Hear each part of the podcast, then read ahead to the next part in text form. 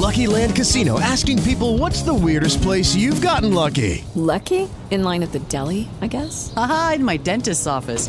More than once, actually. Do I have to say? Yes, you do. In the car before my kids' PTA meeting. Really? Yes. Excuse me, what's the weirdest place you've gotten lucky? I never win and tell. Well, there you have it. You can get lucky anywhere playing at LuckyLandSlots.com. Play for free right now. Are you feeling lucky? No purchase necessary. Void where prohibited by law. 18 plus. Terms and conditions apply. See website for details.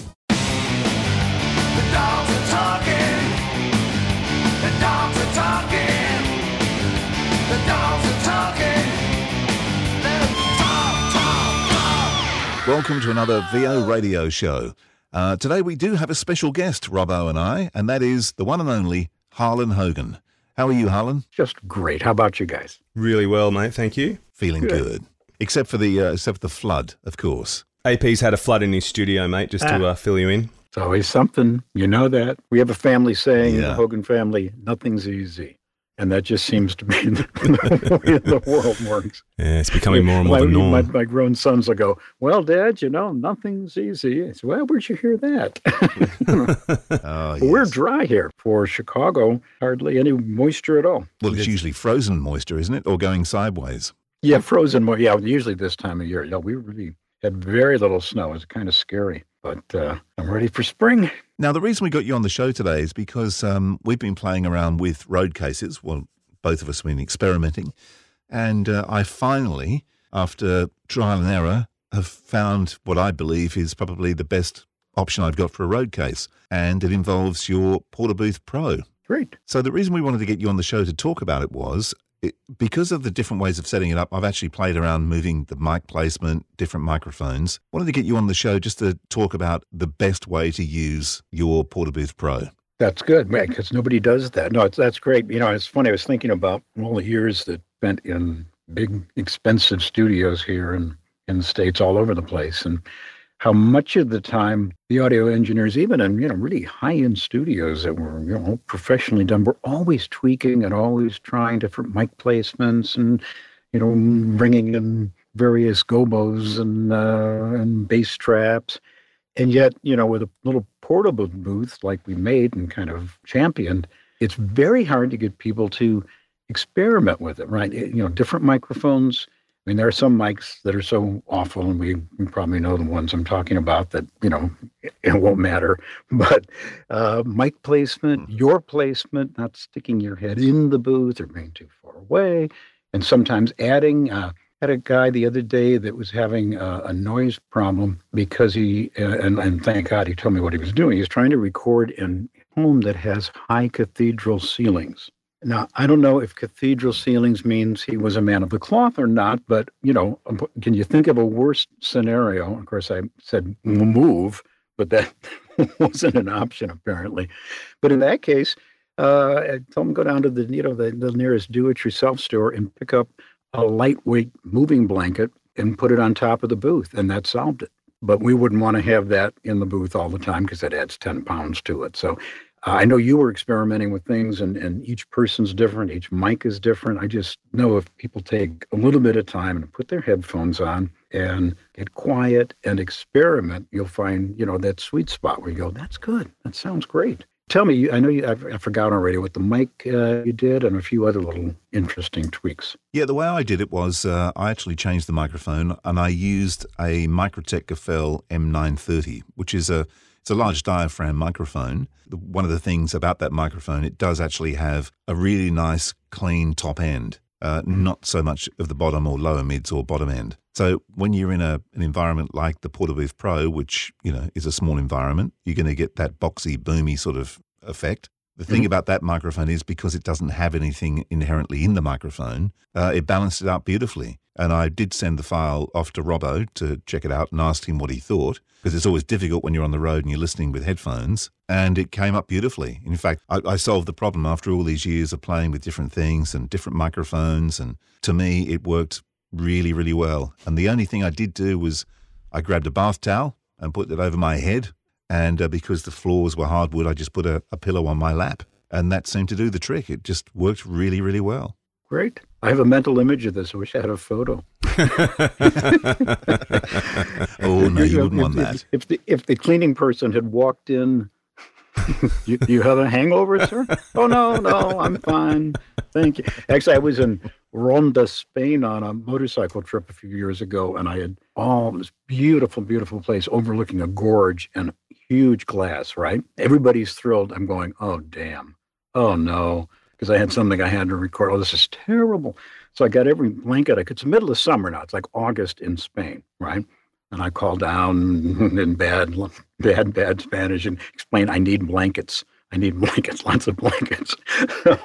I'm putting them on the glass and everything. And as it happens, the cleaning person came in, knocked on the door, and walked in. And I was just kind of setting up. And she looked at me and saw all these blankets up on the windows, taped up with whatever tape I could find. And then, you know, obviously a microphone sitting there and some exotic looking device.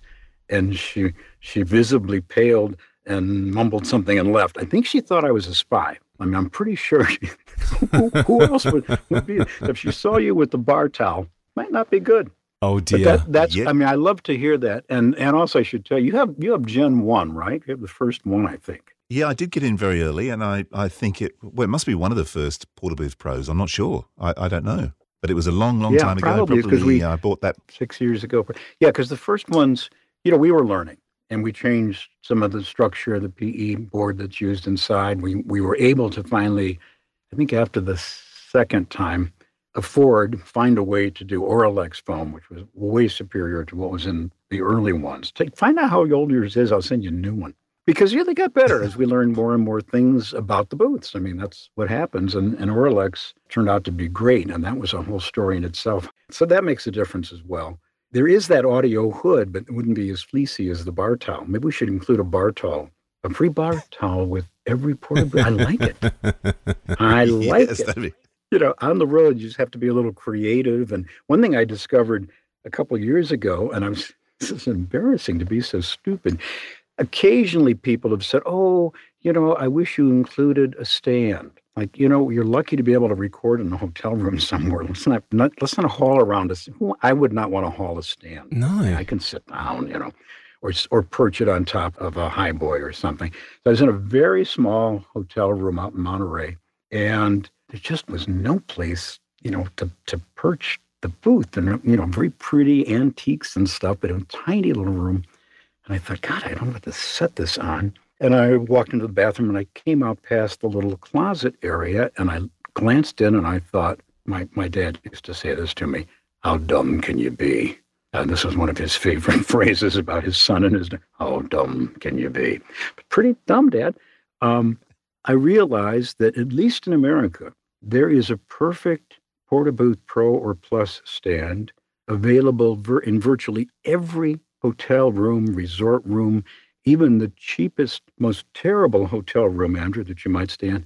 And um, it was right there in the closet when I realized there's a scissors stand in virtually every hotel room. Ironing board. Exactly. It had never occurred to me yes, till then. I went, exactly. ow, set the ironing board up, put the laptop next. I mean, it works like a charm. Yeah, So- nice. So tell us, when you were developing the Porta Booth, you were obviously testing different setups yourself. Did you find an optimal setup in terms of mic placement within within the booth itself, and and even more than that, microphones that worked better in in the booth itself, and all that sort of stuff? Oh, yeah, we tried all kinds of stuff. And I was doing the same thing you do. I would send everything over to Jeff Fisher, you know, to a, to an audio engineer that I'm friends with and also trust him totally because I lo- lost all perspective. And I would say, okay, here's A, B, and C. Mm. You know, and it was um, interesting how often I, I think, well, you know, B really sounded great. And he'd say, oh, uh, I like A. Why? Well, it's a little brighter and blah, blah, blah, blah, blah. And we originally, I was just, you know, repurposing things. I was just doing it for me. But then I got into it. And essentially, I found that people would put the mic too far back and stick their head into the booth. I mean, that was the biggest problem. About 20% of the way back in seems to be sort of the magical spot. And then what I always do is lean my forehead right on the front edge of the booth and lean back about six inches. And for me, anyway, that usually is just right in there. And but you got to listen, and that's another thing. I keep cautioning people: you need good headphones. I mean, earbuds aren't going to crack it. On the road kind of scenario to me is when you really need truth tellers. I mean, you need headphones that you can believe, um, not gaming ones because they're going to sound too bassy. You know. Now I always fly with uh, Bose noise canceling because there's always a kid on the plane and sitting next to me crying. I don't know why that is, but um, yeah, yeah. Oh, look at the old guy there. I think I'll cry the whole flight to San Francisco. Great. Um, but a lot of people do, you know, and I mean, it, it makes me laugh sometimes. I travel with two sets of headphones, but I want those on the plane, but I would never use those working in a portable scenario because you, you need to hear the noise. You've got to hear the noise. So that to me, I think is, is a critical element. No noise canceling, you know, good, clean, very clear headphones. Because if you hear the noise, you can often mitigated. And sometimes the noise is our friends cleaning the room next door. I find, at least in the States, that a $20 bill gets them to stop pretty easily. Hi, could you not vacuum for a little bit? Thank you so much. You know? The other thing is, if I can, I book a room with with a terrible view, um, you know, like a courtyard view, because there's less noise from the street, high up, away from elevators, and unfortunate happenstance, there are vending machines near your room.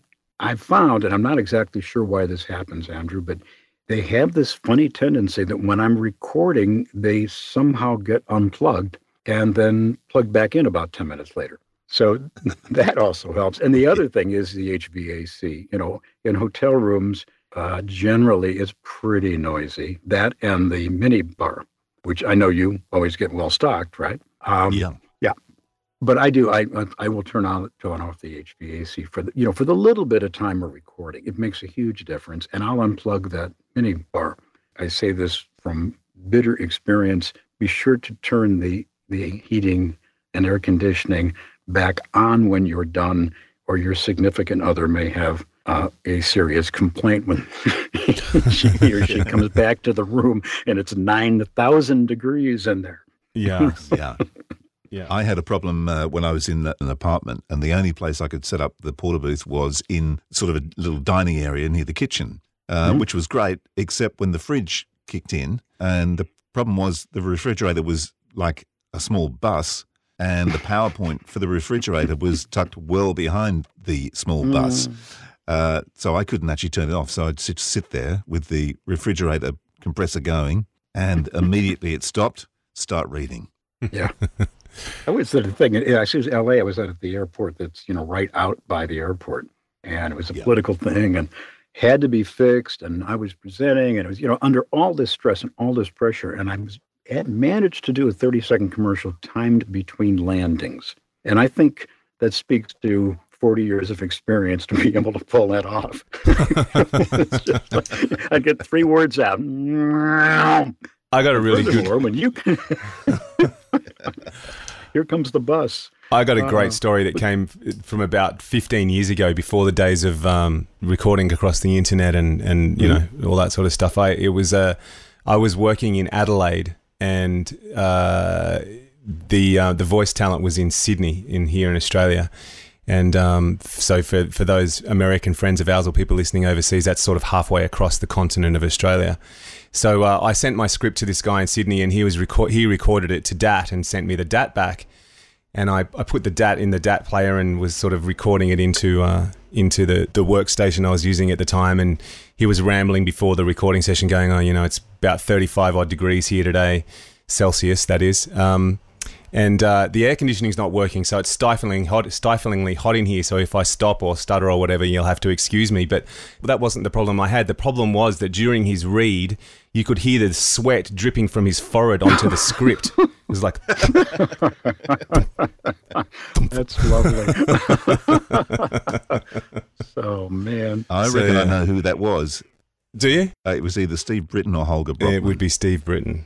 Ah, So there you go. sweaty Steve. Sweaty Steve. Ooh, So, uh, so ooh, the, the, the yeah. joys of uh, the joys of the traveling voiceover artist. Then, yeah. But think it's what how great it is not to have to spoil your vacation. Because I have people say, "Well, why would you do that?" I mean, I'm trying on vacation, and, and there are times when, yeah, you just say, "Listen, I'm I'm not available, or, or you're you know by happenstance. I guess you know I do a lot of sailing and did a couple of long trips, like from Tortola to Bermuda last year. Well, obviously you're you're not you have no connectivity with the world, and it's kind of nice.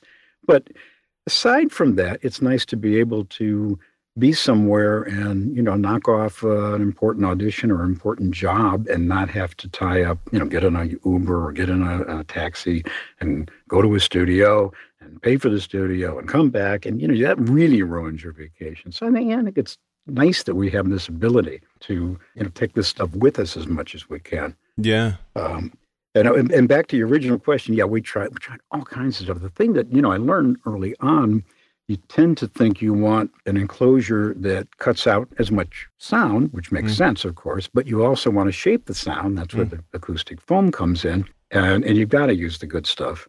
Uh, you know, there's a lot of cheap junk, and that's what it sounds like.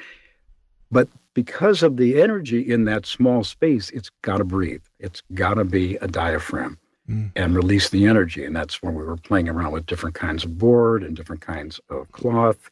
And actually, the structure of the booths is bamboo, which is not only renewable, it's very light and very strong. You know, you can't break, even try to break a fishing rod, you know.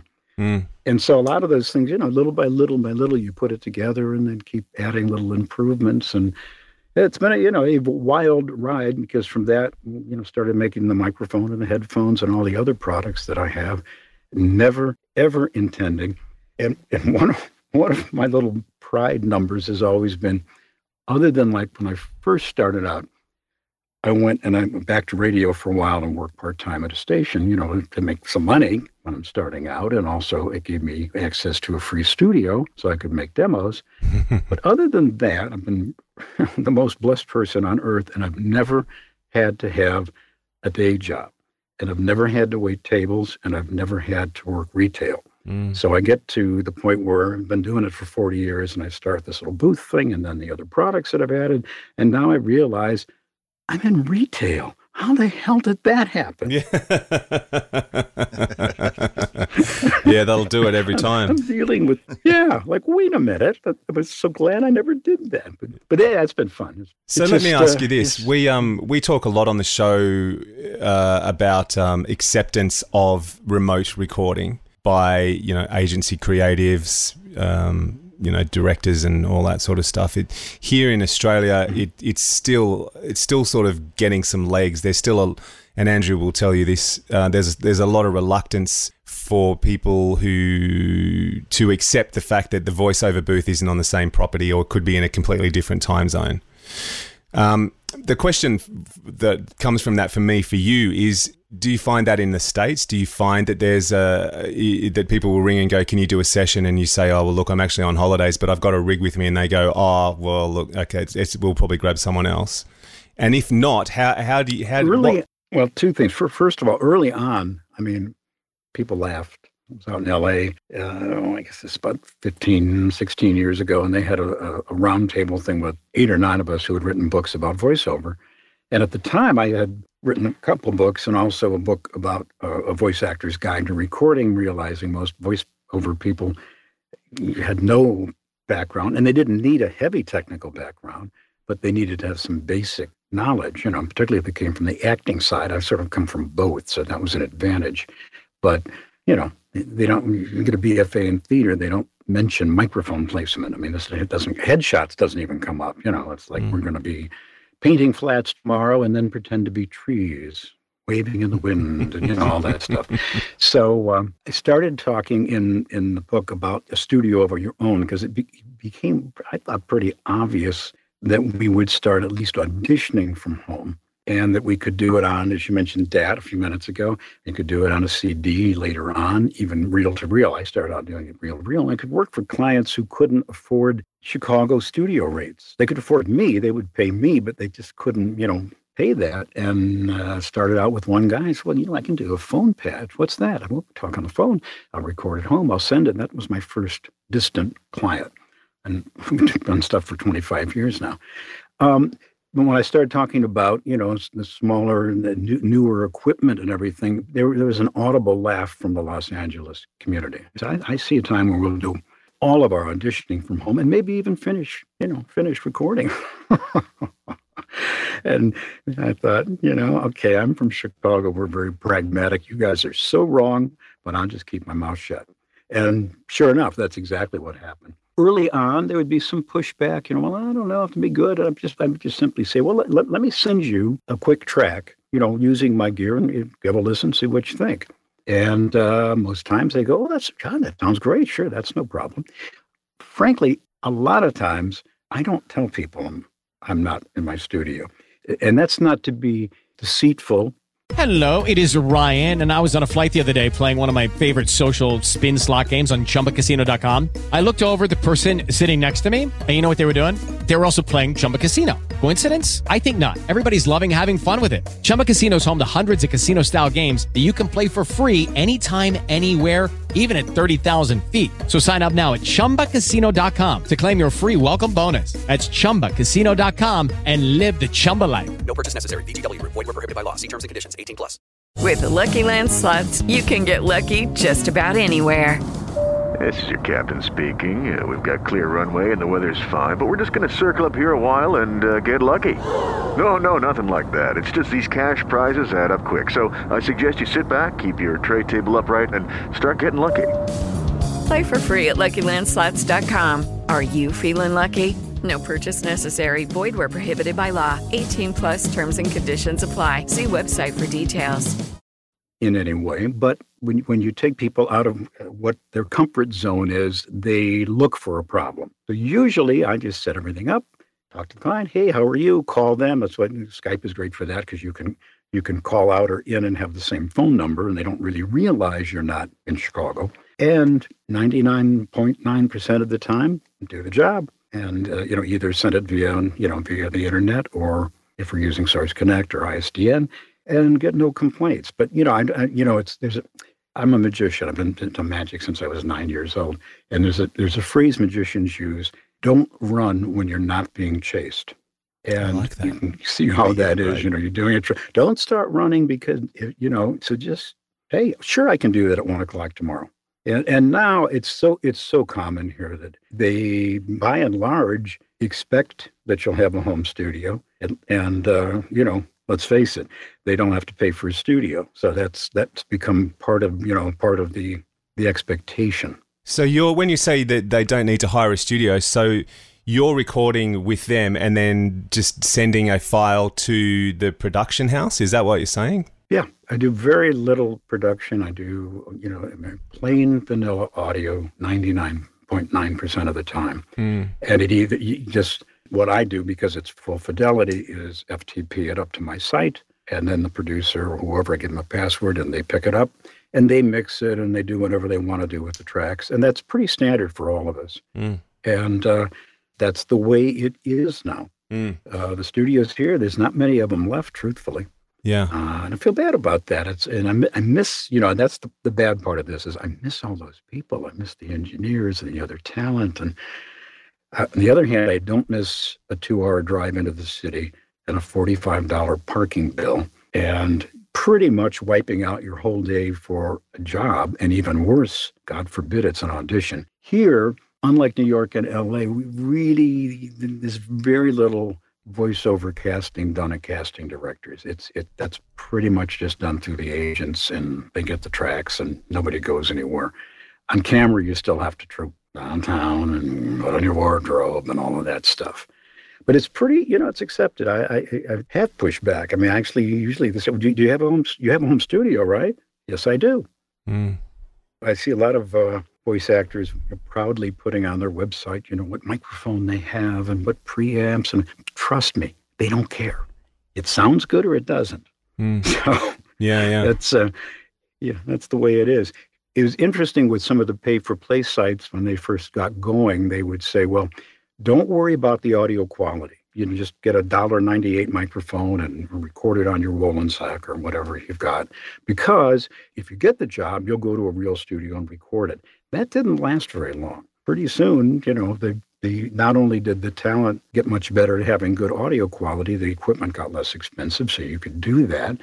And now it's pretty important that your audio on your audition is pro level, I you know, or you're going to lose the audition because you know they well, I like that guy's reading, but God, it's really noisy, and we, we can't hire him because his studio sounds bad. I mean, it is important that we have good quality audio, particularly, you know, it's such a big country and people are all over the place. And, you know, as I said, there's not that many audio studios left in a city like Chicago. You can imagine how many there are in Waco, Texas. Yeah. Zero. Yeah. Yeah. So AP, I'm I'm interested because that sort of conflicts with your experience here, doesn't it? In Australia, there is some resistance to recording from home, right? There is still resistance, and uh, um, having said that, I, it, it's only from a few probably studios that don't really like it too much. Mm. I don't know. Then maybe they like you in there. I, look, I don't know. I mean, I get that. Like Mhm. if I was owned a studio and no one was rolling up, and I've got the client sitting there, and it's like, well, where where's the where's the talent? Oh, we, we're actually at their studio and they're coming in. It's like, well, why do we need you? Um, so that that's an issue, and I, I Yeah, there that. is that. But uh, There but there's that. a lot of work. You know, majority of the work I do now, it's how it's changed in in the last probably six years. I've gone from maybe ten percent of the work I did was from here or from a home studio or studio at home. Um, now it's probably ninety nine percent of the work I do is done here. That's how it's changed. Yeah, me too. And the It's, uh, clients are all over the world. So, and early on, there was some, you know, I could understand pushback from audio engineers thinking, God, you know, this is not good for us. And it wasn't. I used to say to actors, don't talk about your, you know, I'd see this happen. The actors would come in like, hey, you know, suddenly they were interested in micro before they could give a shit, right? Okay, you know, it's a microphone. Yeah, talk here, get about six inches away. Gotcha, thanks. Now they're like, what is this? Oh, well, that's a Sennheiser 460. I have a Sennheiser. Don't no no no no no. Don't rub their nose in it. You don't talk about your own studio. That's dumb. Yeah. Um, but I'll tell you here, I'm 99%, and a lot of that is work in the city of Chicago. And got I got ISDN early on, and um, my agents would try if they could. They'd say, "Hey, you know, Harlan's got ISDN. Could uh, we just do that?" And at first, there was exactly that. Like, well, no, we'd really like him to come in. Fine, fine, fine, fine. It's a job. Who cares? You know. Um, but little by little, they saw how convenient that could be, and the last eight years, they always try to not make me come downtown unless they have to. And they don't say Harlan doesn't want to drive downtown. You know, they say, hey, you know what? He's got ISDN. We could just hook up and could be there at one o'clock. You know, most of them go for that and seem quite happy. And uh, you know, it just it, it saves so much time all the way around. But you're right. There is that with the producer walking in, going, "Where's uh, what's his name? Oh, uh, you know, he's recording from home. Oh, really? yeah. Yeah. I mean, there's two different things. I mean, the, the, the- what we've said before on many occasions is the the whole thing about a studio at home for us being talent is it's really a booth. That's it's not. We don't do production here. We just record our Right, voice exactly. and then FTP it out or send it down the line. Probably uh, the professional studios, a lot of the smaller ones will kind of disappear. Some Mhm. will become really specialized, but you're still going to have to have proper post studios for you know big production Yeah, pieces. I think so. Yeah. You know, Yeah. yeah. you know, Yeah. at least at least here, being in the you know the mid coast, a, a lot of the ad agency people in particular were so used to when they'd have a celebrity or a minor celebrity or whatever that was in L.A. Usually, of course, it was ISDN. Before that, it was the satellite between two and four in the afternoon. Those were trips. Um, very expensive, but you, they were they they were already used to the idea that the talent might not be there. It wasn't quite as hard to sell. And then for me, with my corporate and political people, it's an easy sell because they, they the corporate guys are going, this is great. I don't have to go to a studio. I can just, you know, set up my desk and tell them how to pronounce whatever it is, diethylminolethanol and 2-chloroforbenzoic acid, or whatever you would normally say. Um, they loved it because it saved them a lot of money, a lot of time. And uh, so it hasn't been, you know, a hard sell, really. As one of the early adopters of the uh, the Portabooth Pro, that was six years ago. You were talking about being in LA 15 years ago. What do you think the voiceover industry is going to look like in the next six or 15 years? Well, there's a lot of change, awful lot of, of non union pressure. And it isn't so much whether you're in favor of unions or not, but there's, you know, the union here, the now combined SAG-AFTRA union, you know, has established rules and uh, rates and negotiated conditions so that the working conditions were good and we weren't asked to do things that didn't pay at least a rational amount of money. And maybe even more importantly, protected us from conflict problems or the, the dreaded in perpetuity or, you know, record this for me and I'll just use it the rest of your life. And as we got more and more people outside LA, New York, Chicago, you have more and more people who will work for, you know, a flat fee. And the flat fees have been just plummeting. Part of that is new people who don't realize that, you know, if that were a union job, you would make considerable money. I just saw one the other day, okay? It was for Pepsi. Okay, that's a, you know, a major brand and a major conflict. The conflict was all carbonated beverages for a year, and they wanted to pay $1,500 for Pepsi. That would have been, you know, on a union contract, probably $25,000 because it's a major brand. And so this is happening, and that's that's that's not a good thing. And I also say I'm not anti-union by any means. We were all not union at one time. I like the term pre-union, but I, hate, also hate to see you know new people coming on who are skilled and good, and anxious to work, and they're and they're frankly getting screwed. So there's a lot that that's a lot of uh, a heavy duty thing that's going on, and I, I don't really know what the solution will be long term. Although I do know a lot of the people who have not been in the union couldn't see why they'd want to join are starting to realize, you know what I would have a lot more protection. I'd have the possibility of health care. I'd have the possibility of some retirement money someday. You know, we have this. Are you familiar with Fiverr, this site where you can go hire people to do things for five dollars? And there's voiceover people on there. And actually, a couple of books that came out, like How to Build Your Career with Fiverr. You're not going to build anything with Fiverr, trust me. Because, you know, the, the, the game is, well, it's $5 for the first job, but next time it'll be 10 no, it'll be two for five next time. Trust me. It's you know, it's the, the way of the world. So that bothers me.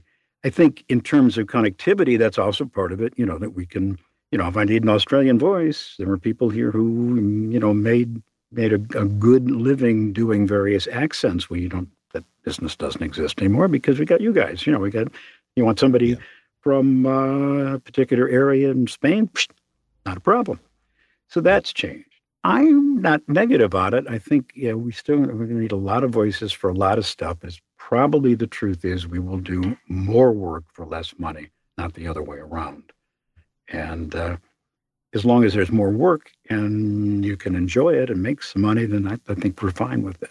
We, we'll have to wait and see, but you can see there there's obviously a lot of technology which may affect us. The only thing about the union which I find with SAG-AFTRA is it's so complicated, and that's where yes. I think it scares a lot of people off.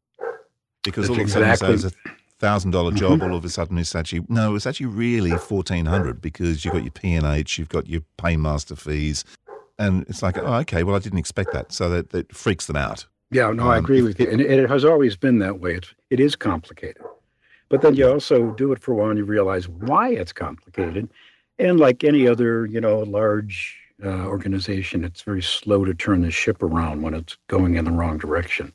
Um, and I'm just hoping we can be you know rational about the rates. But I agree with you, the, the complication because I do some stuff you know through Paymaster and, and I've got my corporation signatory.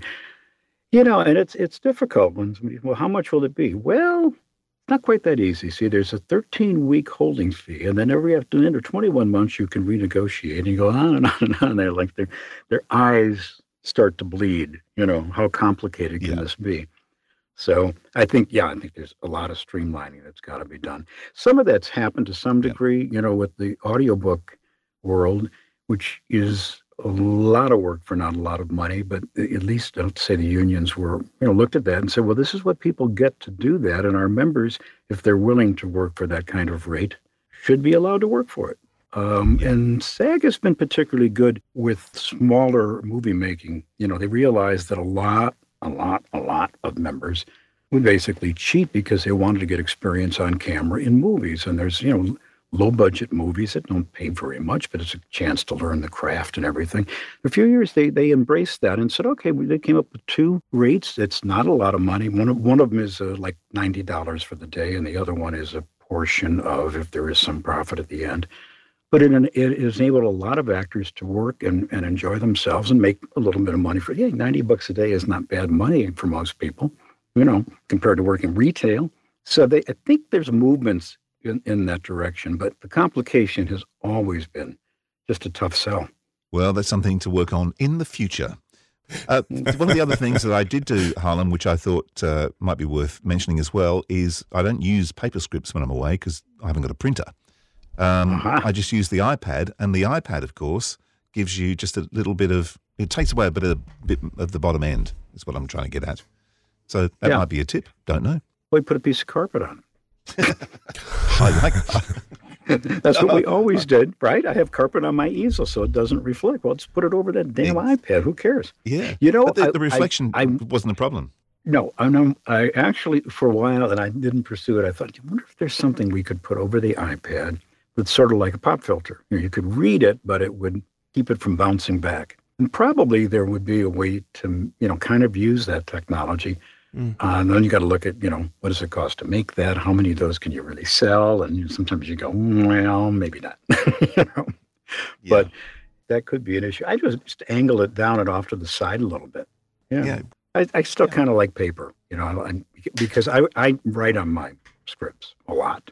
You know, I'll draw a happy face or a line here or a squiggle. And over the years, I've got my, if you see a script of mine, you go, what the hell is that? But it's hieroglyphics and I know exactly what every line means. And it's too hard to annotate for me anyway on the on an iPad, you know, draw with my finger. And you know. Yeah. there's also that, well, I'll just delete this. Hey, Har, you know what? That that that second sentence we took we took out. Well, put that back in. Whoa, hang on. wait a minute. You know? I'll be honest with you, Harlan. Even as a as an as an engineer, I a couple of years ago I thought oh, I'm going to go all environmentally conscious and I'm not going to print off my scripts. But I I rely on my notes too much, you know, because you, you go through a, especially if you're doing a corporate or something like that, and, and you go through and then you want to come back and want to pick up stuff, you know, and you you'll you know for me if I if I if there's a paragraph I want picked up, I'll put brackets around it and I'll write you know what I want Yeah, right. or whatever. You can't do that on a Right. screen. And, and and if you've just done, if you just spend five minutes reading through a corporate, you, you can't exactly remember everything. Exactly. Yeah. And I, yeah, and I, I, you know, it's funny. When I was in college, freshman year, uh, there was a course in phonetics that I took, and I just was bored to tears. I couldn't see any, you know, the classic. Who am I ever going to use phonetics? Mm. This is stupid. I'm going to be an actor. I don't need to know phonetics. And so I start doing this business and I start doing a lot of medical and technical narration stuff. And I, I have my own invented phonetics to write things out. And every time I do it, I think, how dumb can you be? Yeah. how could I have not paid attention and learned how to do it? Thanks, Dad. Um, but I Yeah. did, you know, so now I write it out. And yeah, I've, I've, got to do it. But I always find if it's really highly technical and difficult, it's it's the vision of all those those letters that throws you off. So I, I basically write it out phonetically in my own simple way, and then I scratch out the actual thing because that's the intimidation is seeing it. And when you just read what you wrote out, bingo. I couldn't do that on an iPad. I mean, we'd- I'd have to leave the booth, go in the other room, you know, That'd be a or buy a hundred dollar Apple pencil, and it's it's it's too much boogie. Yeah, yeah, yeah. Back to I- I microphones. I, 'cause forgot to lot answer. things for you know, a cardioid in, in the booth. You want a cardioid pattern for sure, and believe me, people even know what that is. I get people who buy my mic and say, "I just started talking. You know, it sounds terrible." They're talking into the end of it, not the side. Because they've never seen a microphone that you talk into from the side. We can laugh, but you know what? If if you have gotten in a business and you've never spent time in a professional recording studio, how would you know? I can't plug my headphones in. What do you mean? Well, they, they won't fit in my in my iPhone. Well, unscrew the little thing on the end. Oh, Ah, got it. Right. unscrew the quarter inch. There's the mini inside. Oh, yeah, good. yeah, yeah. But but anyway, a cardioid condenser. I think I think the 416 works nicely, really nice in the booth. Uh, and it, it since it's built, you know, originally for location recording. I mean, it is pretty much bulletproof. And uh, you know, it's it's nice to travel with because it's you know, or or Rode the Rode shotgun I think is great. I think a shotgun's a good choice. But there are oh, I don't want to get into that, but there are a bunch of them out there that you go, you know, you're going to be in the business and you don't need, think about this, they don't need to spend $3,000 on a mic anymore, but you also don't need to spend $79. I mean, come on. Really? Well, I think that's uh, that's been very informative. I Oh. think so too. We've failed It's again. been, it's been uh, it's been very informative. we've we've gone to the source. We've we've done our research. We've spent like the last probably ten podcasts talking about road cases, Mm. and we've finally gone to the source and nailed it There down. you go. Yeah. Well, or left it sitting on an ironing board anyway. yes. that's Well, you know, and and the booth idea originally, I, I, I learned from a musician who had, who had made up a thing in foam core because he had to record some acoustic tracks, and and I thought it was brilliant. And I just started working on it, making it so it fold up and all of those things. But I found out later that in World War II, um, a lot of the BBC people, when they were recording and there were bombs going off and all kinds of stuff, would grab a box, anything they could find, and throw some mattresses in it or whatever cloth they had and stick the microphone in it and have the open side. So this idea goes back a long way. Yeah, right. But I had never heard of that till you know a few years ago. Wow, there you go. Yeah. And I'm really happy to know that um, that I was one of the first adopters of the Porta Booth Pro. You were early, yeah, you're early adopter. I like that. I like that. Yeah, me too. Good. I'm going to have Okay. that put on the wall. Yeah. He's an early adopter when it comes to wine too. As soon as it's in the house, he adopts it. Yeah, speaking of which, I think, uh, Harlan, it's well and truly uh, cocktail o'clock. Indeed. Oh yeah, yeah, yeah. Okay. Hey, it was great fun. I'd always love talking to you guys. It's fun and and uh, I'll come visit you sometime. Yeah, you should do. Yeah, One you should. days. Bring your porta booth. Oh yeah. yeah. yeah, you definitely should. You'd love it. Yeah, that would be kind of embarrassing, wouldn't it? Wh- wh- Where's your booth? Oh, yeah, I forgot. Can I borrow yours? yeah, do you mind if I use yours? Yeah. All right. Thank you, Harlan. Always a pleasure. And um, let's get together again very soon. Okay, you got it. Thanks, guys. Cheers. The VO Radio Show is produced in the studios of Voodoo Sound. To polish your next audio production, check us out at voodoo-sound.com. Find professional voices simply all in one place. Realtimecasting.com, including me.